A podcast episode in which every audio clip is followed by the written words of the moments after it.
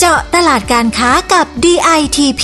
พอดแคสต์ดีๆ ที่จะช่วยเจาะลึกข้อมูลการค้า เพื่อสร้างความสำเร็จให้กับธุรกิจของคุณ จัดโดยสำนักพัฒนาตลาดและธุรกิจไทยในต่างประเทศ 2 กรมส่งเสริมการค้าระหว่างประเทศกระทรวงพาณิชย์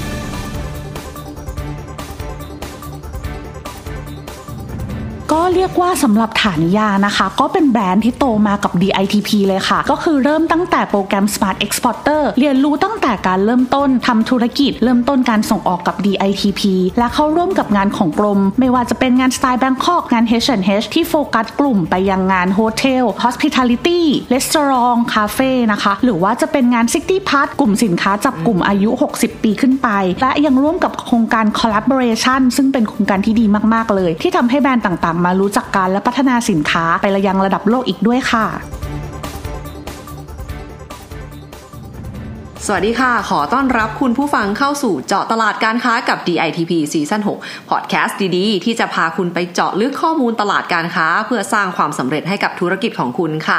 วันนี้อยู่กับดิฉัน ลักษมีศิลาลิขิต นักวิชาการพาณิชย์ปฏิบัติการค่ะ EP นี้นะคะ เราจะพาไปพูดคุยกับแบรนด์ฐานิยาค่ะ ผู้ผลิตเครื่องหอมและก็ของตกแต่งบ้านค่ะ ที่เกิดไอเดียจับคู่เอาเทียนหอมกลิ่นพิเศษนะคะ ที่ทำจากข้าวหอมมะลิไทย ไปใส่ไว้ในภาชนะที่เป็นงานปั้นเซรามิกค่ะ ที่เขาบรรจงเขียนลายด้วยมือทุกชิ้นนะคะ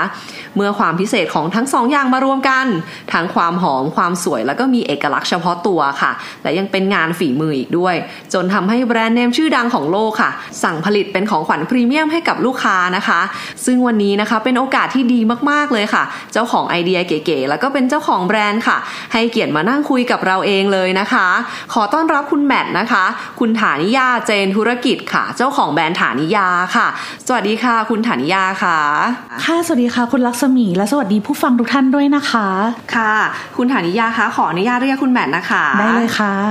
ค่ะ คุณผู้ฟังดิฉันมีโอกาสได้เห็นสินค้า แล้วก็เป็นลูกค้าของแบรนด์ฐานิยาเองเลยนะคะ ทั้งชื่นชอบแล้วก็ชื่นชมมากๆเลยล่ะค่ะ เชื่อเลยนะคะว่าต้องมีคุณผู้ฟังหลาย ๆ คนค่ะ เคยเห็นกันมาบ้างค่ะ ต้องบอกเลยว่าน่าประทับใจจริง ๆ ค่ะ ไม่แปลกใจเลยที่จะมีลูกค้าหลายท่านเนาะที่ติดตามชื่นชอบค่ะ อยากทราบว่าคุณแมทได้ไอเดียในการสร้างสรรค์สินค้ามาจากอะไรคะ ถึงได้จับเอาเทียนหอมมารวมกับเซรามิกได้อย่างลงตัวแบบนี้ค่ะ ช่วยเล่าให้ดิฉันและก็คุณผู้ฟังได้รับฟังกันสักนิดนึงค่ะ ได้เลยค่ะ ก็จุดเริ่มต้นของแบรนด์ฐานิยานะคะ จริง ๆ แล้วแมทเนี่ยเป็นเจเนอเรชันที่ 2 ของครอบครัวค่ะ ที่บ้านเนี่ยก็ทำเป็นธุรกิจเครื่องหอม แต่ว่าแต่ก่อนเนี่ยเราก็ทำใส่แก้วปกติ แล้วแมทเองเนี่ยก็เห็นว่าเอ๊ะจริง ๆ แล้วประเทศไทยเนี่ยก็มีเครื่องเบญจรงค์ที่เรียกว่าแบบทุกบ้านมีอยู่ในตู้อยู่แล้ว แล้วก็มีความสวยงามมากๆเลยก็เลยหยิบเอาตัวเบญจรงค์เนี่ยมาเป็นตัวคอนเทนเนอร์ของตัวเทียน แต่ก็รู้สึกว่าตัวเบญจรงค์เนี่ยเข้ากับบ้านได้ยากไม่ว่าด้วยลวดลายสีสัน ก็เลยมีการลดทอนออกแบบดีไซน์ให้ดูเป็น modern contemporary มากขึ้น เพื่อให้เข้ากับยุคสมัยเข้ากับเทรนด์ได้ง่ายยิ่งขึ้นค่ะ แล้วก็มีการประยุกต์เอาตัวเทียนหอมจากข้าวหอมมะลิ ซึ่งข้าวหอมมะลิของประเทศไทยเนี่ยก็เรียกว่าลือชื่อมากๆเลย ก็เลยเอามาเป็นตัวเนื้อเทียนของเทียนเรา ก็เทียนของเราก็เลยจะทำมาจากตัวข้าวหอมมะลิ แล้วก็ผ่านการเขียนลายด้วยมือบนเซรามิกทุกชิ้นเลย เป็นลวดลายแบบ modern contemporary เหมาะสำหรับในบ้านแล้วก็เป็นของขวัญได้ด้วยค่ะค่ะ จากไอเดียของคุณแมทนะคะทำให้สินค้าของฐานิยาเนี่ยเป็นมากกว่าของแต่งบ้านค่ะ สินค้าของเขาทุกชิ้นนะคะ มีเสน่ห์เฉพาะตัวค่ะ รวมถึงงานเซรามิกนะคะ ก็เป็นการเพิ่มมูลค่าให้กับสินค้าอีกด้วยค่ะ แล้วก็อยากทราบค่ะที่บอกว่าเป็นงานเขียนมือทุกชิ้นเนี่ยทางแบรนด์เองเนี่ยใช้ช่างฝีมือจากที่ไหนคะเพราะว่าขั้นตอนการทำเนี่ยน่าจะต้องใช้เวลาพอสมควรเลยใช่ไหมคะ แล้วถ้ามีการสั่งผลิตสินค้าจำนวนมากๆเนี่ยมีวิธีบริหารจัดการทำยังไงคะ ช่วยแชร์ให้ฟังหน่อยค่ะ ได้เลยค่ะ ก็ในช่วงแรกนะคะของแบรนด์แมทก็เรียกว่าแมทได้พี่ๆที่โรงงานที่สืบมาจากรุ่นคุณแม่เนี่ยค่ะ เป็นคนเขียนเป็นช่างฝีมือของเรา แต่เมื่องานออเดอร์เริ่มมีมากขึ้นทั้งในประเทศแล้วก็ต่างประเทศ เราก็มีการ train เด็กรุ่นใหม่ ๆ ให้หัดวาดเป็นเหมือนอย่างรุ่นพี่ค่ะ และในตอนนี้ปัจจุบันเราก็มีการ train ร่วมกับชุมชน เพื่อให้เกิดการกระจายรายได้ และเพิ่มกำลังการผลิตให้กับบริษัทเรามากยิ่งขึ้นอีกด้วยค่ะ คค่ะด้วยความที่สินค้ามีเอกลักษณ์เฉพาะตัว แล้วก็ยังกระจายรายได้สู่ชุมชนอีกนะคะ เมื่อส่งสินค้าเข้าสู่ตลาดโลกก็ได้รับความสนใจ แล้วแอบทราบมาว่า ไปสะดุดตาแบรนด์เนมชื่อดังไฮเอ็นนะคะ จนมีออเดอร์ที่ให้ทางฐานิยาเนี่ยผลิตสินค้าให้เลยคุณแม่ต้องเล่าให้ฟังแล้วล่ะค่ะว่ามีที่มาที่ไปอะไรยังไงคะได้เลยค่ะ ก็เรียกว่าสำหรับแบรนด์ฐานิยานะคะ เราก็ค่อยๆเป็นค่อยๆไป ค่อย ๆ เติบโตเหมือนกันค่ะ เริ่มต้นจากการที่เราร่วมกับงาน Style Bangkok ของกรมนี่แหละค่ะ แล้วก็มีผู้สนใจสินค้า ก็เลยนำไปจำหน่ายในต่างประเทศ ก็ทำให้แบรนด์ใหญ่ ๆ ไม่ว่าจะเป็นชาแนลหรือ Vuitton เนี่ย ก็มาเห็นสินค้าของเรา แล้วก็ซื้อไปใช้เอง พอซื้อไปใช้ปรากฏว่าชื่นชอบแบรนด์ของเรามากเลย แล้วพอเขามีงาน Chanel Cruise 2019 ที่ประเทศไทย ทางทีมดีไซเนอร์ก็เห็นว่าสินค้าของเราเนี่ยมีเอกลักษณ์เฉพาะตัว และคิดว่าน่าจะร่วมงานกันได้ เราก็เลยมีการคุยกัน แล้วก็เริ่มทำงานร่วมกันตั้งแต่นั้นเป็นต้นมา เราก็มีตงแต่รับคอนเซปต์ลูกค้ามาออกแบบงานดีไซน์ ไม่ว่าจะเป็นเรื่องกลิ่น ไม่ว่าจะเป็นเรื่องลวดลาย แล้วก็วาดลงบนเซรามิกให้ลูกค้าดู เพราะลูกค้าเห็นแล้วก็ชื่นชอบก็เลยได้เป็นออเดอร์ใหญ่กันตั้งแต่นั้นค่ะ ค่ะ ได้ยินแบบนี้แล้วดิฉันเองก็ประทับใจนะคะ ที่แบรนด์ไทยได้ไปไกลถึงขนาดนี้ค่ะ ขอบคุณมากเลยค่ะ ค่ะ แล้วจากที่คุณแมทเนี่ยได้ผลิตสินค้าพรีเมียมให้กับทั้งแบรนด์ชาแนลแล้วก็ Louis Vuitton เนี่ยค่ะ อยากจะให้ช่วยเอ่อเล่าถึงลวดลายในการที่ผลิตให้เขานิดนึงอะค่ะว่า เป็นลวดลายประมาณไหนอะคะค่ะสำหรับโปรเจกต์แรกที่แมทได้รับนะคะ ก็เป็นการร่วมงานกับ Channel นะคะ ตอนนั้น Channel เองเนี่ยก็จะมาจัดแสดงงานเป็น Chanel Cruise 2019 ที่ประเทศไทยค่ะ ตอนนั้นทางทีมดีไซเนอร์เนี่ย ก็อยากได้คอนเซปต์ออกเป็นแบบว่าเป็น Oriental ผสม Contemporary ทางเราก็ได้ได้ไปดูศึกษาเพิ่มเติมเกี่ยวกับด้านทางยุคสมัยของทางยุคซิตี้ค่ะ แล้วก็ได้หยิบยกตัว Gatsby ค่ะ ช่วงสมัย The Great Gatsby มา เพราะว่าเป็นยุคสมัยที่แสดงถึงความรุ่งเรืองรุ่งโรจน์นะคะ แล้วก็ความร่ำรวยในทางของทางยุโรป แล้วก็มาประยุกต์กับลวดลายที่เป็น Oriental ก็เลยนำเสนอไปเป็นคอนเซปต์ประมาณนี้ ปรากฏว่าทาง Channel เนี่ยก็ชื่นชอบมาก แล้วก็ได้รับผลตอบรับที่ดีมากๆเลย พอหลังจาก Channel ได้จัดแสดงไปประมาณสัก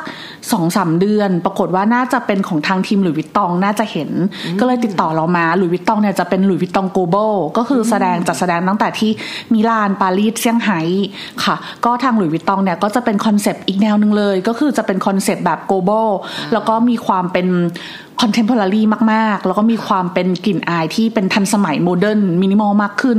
ค่ะ ทางเราก็มีการออกแบบคอนเซปต์ให้ตรงกับทาง global เออส่งคอนเซปต์มาให้ค่ะ ก็เรียกว่าการทำกับแบรนด์ใหญ่ 2 แบรนด์ ก็เรียกมีความแตกต่างกันบ้าง แต่ก็มีความสนุกในทุกช่วงเวลาที่ได้ทำด้วยกันเลยค่ะ ค่ะ แล้วจากการที่ได้รับโอกาสผลิตสินค้าให้กับลูกค้าที่มีชื่อเสียงเนี่ยทำให้แบรนด์ฐานิยาเนี่ยเป็นที่รู้จักในตลาดต่างประเทศมากยิ่งขึ้น ไม่ทราบว่าตอนนี้ค่ะ ตลาดส่งออกหลักที่สินค้าของคุณแมทเนี่ยส่งออกไปแล้วก็ประสบความสำเร็จ แล้วก็ยังได้รับการตอบรับดีเนี่ยมีที่ไหนบ้างคะคุณแมท ค่ะสำหรับสินค้าฐานิยาในปัจจุบันนะคะ เราก็มีจำหน่ายทั้งที่เป็นดิสติบิวเตอร์คือมีผู้แทนจำหน่ายแต่เพียงผู้เดียวในประเทศนั้นๆ แล้วก็มีลูกค้าหิ้วไปขายในประเทศอื่น ๆ ด้วย ไม่ว่าจะเป็นเยอรมันออสเตรีย เกาหลี ไต้หวัน ญี่ปุ่น รัสเซียค่ะ ก็เรียกว่าลูกค้าของเราก็มีจากหลากหลายทวีปและหลากหลายประเทศเลยค่ะ ค่ะคุณแมทคะสำหรับธุรกิจส่งออกเนี่ยถึงแม้ว่าจะประสบความสำเร็จในตลาดเป้าหมายที่ต้องการแล้วเนี่ยแต่ว่าการวางแผนเพื่อหาตลาดใหม่ก็ยังคงต้องทำอย่างต่อเนื่อง ซึ่งทางแบรนด์เองเนี่ยก็ไม่ได้หยุดนิ่ง จะเห็นได้จากการที่แบรนด์เนี่ยมาเข้าร่วมกิจกรรมกับ DITP อยู่ตลอดเลย อะไรคะที่ทำให้คุณแมทเนี่ยเชื่อมั่นว่า DITP จะสนับสนุนการขยายตลาดให้กับแบรนด์ได้คะ ก็เรียกว่าสำหรับฐานิยานะคะ ก็เป็นแบรนด์ที่โตมากับ DITP เลยค่ะ แมทเองก็คือเริ่มตั้งแต่โปรแกรม Smart Exporter เรียนรู้ตั้งแต่การเริ่มต้นทำธุรกิจ เริ่มต้นการส่งออกกับ DITP และเข้าร่วมกับงานของกรม ไม่ว่าจะเป็นงานสไตล์แบงคอกที่จัดในประเทศไทย งาน H&H ที่โฟกัสกลุ่มไปยังงานโฮเทล Hospitality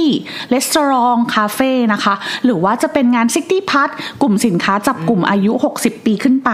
และยังร่วมกับโครงการ collaboration ซึ่งเป็นโครงการที่ดีมาก ๆ เลย ที่ทำให้แบรนด์ต่างๆ มารู้จักกันและพัฒนาสินค้า ไประยังระดับโลกอีกด้วยค่ะ ก็รู้สึกปลื้มใจนะคะ ในฐานะของคนกรมค่ะ ว่ากิจกรรมที่เราจัดเนี่ยผู้ประกอบการได้ประโยชน์จริง ๆนะคะค่ะแล้วที่ผ่านมาเนี่ยค่ะ ฐานิยาก็ได้เข้าร่วมกิจกรรม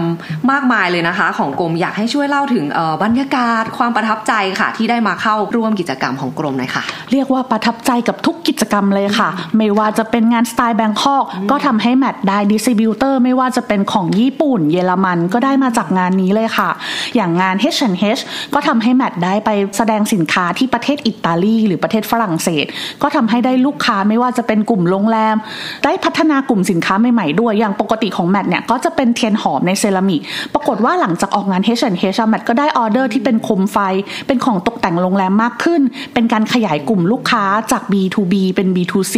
มากขึ้นอีกด้วยค่ะ และนอกจากนี้เรายังมีโครงการ collaboration ที่เพิ่งมีการร่วมกันนำเศษวัสดุเหลือใช้จากของฐานิยาที่เป็นเศษเซรามิก ไม่ว่าจะเป็นเซรามิกที่แตกหรือเซรามิกที่เป็นดีเฟกเกรด C ในโรงงานที่ไม่ได้ใช้แล้วเนี่ย เอามาร่วมกับมาซาย่าซึ่งเป็นทองเหลือง แล้วก็มีการทำเป็นสินค้าออกมาเป็นโต๊ะ แล้วก็ได้รับรางวัลที่รางวัล Golden Pin ที่ประเทศไต้หวันอีกด้วยค่ะ ก็เรียกว่าโปรแกรมของกรมเนี่ยกิจกรรมต่างๆ ดีมากๆเลย ไม่ว่าจะเป็นการให้ความรู้กับผู้ประกอบการที่สามารถเอาไปใช้ได้จริง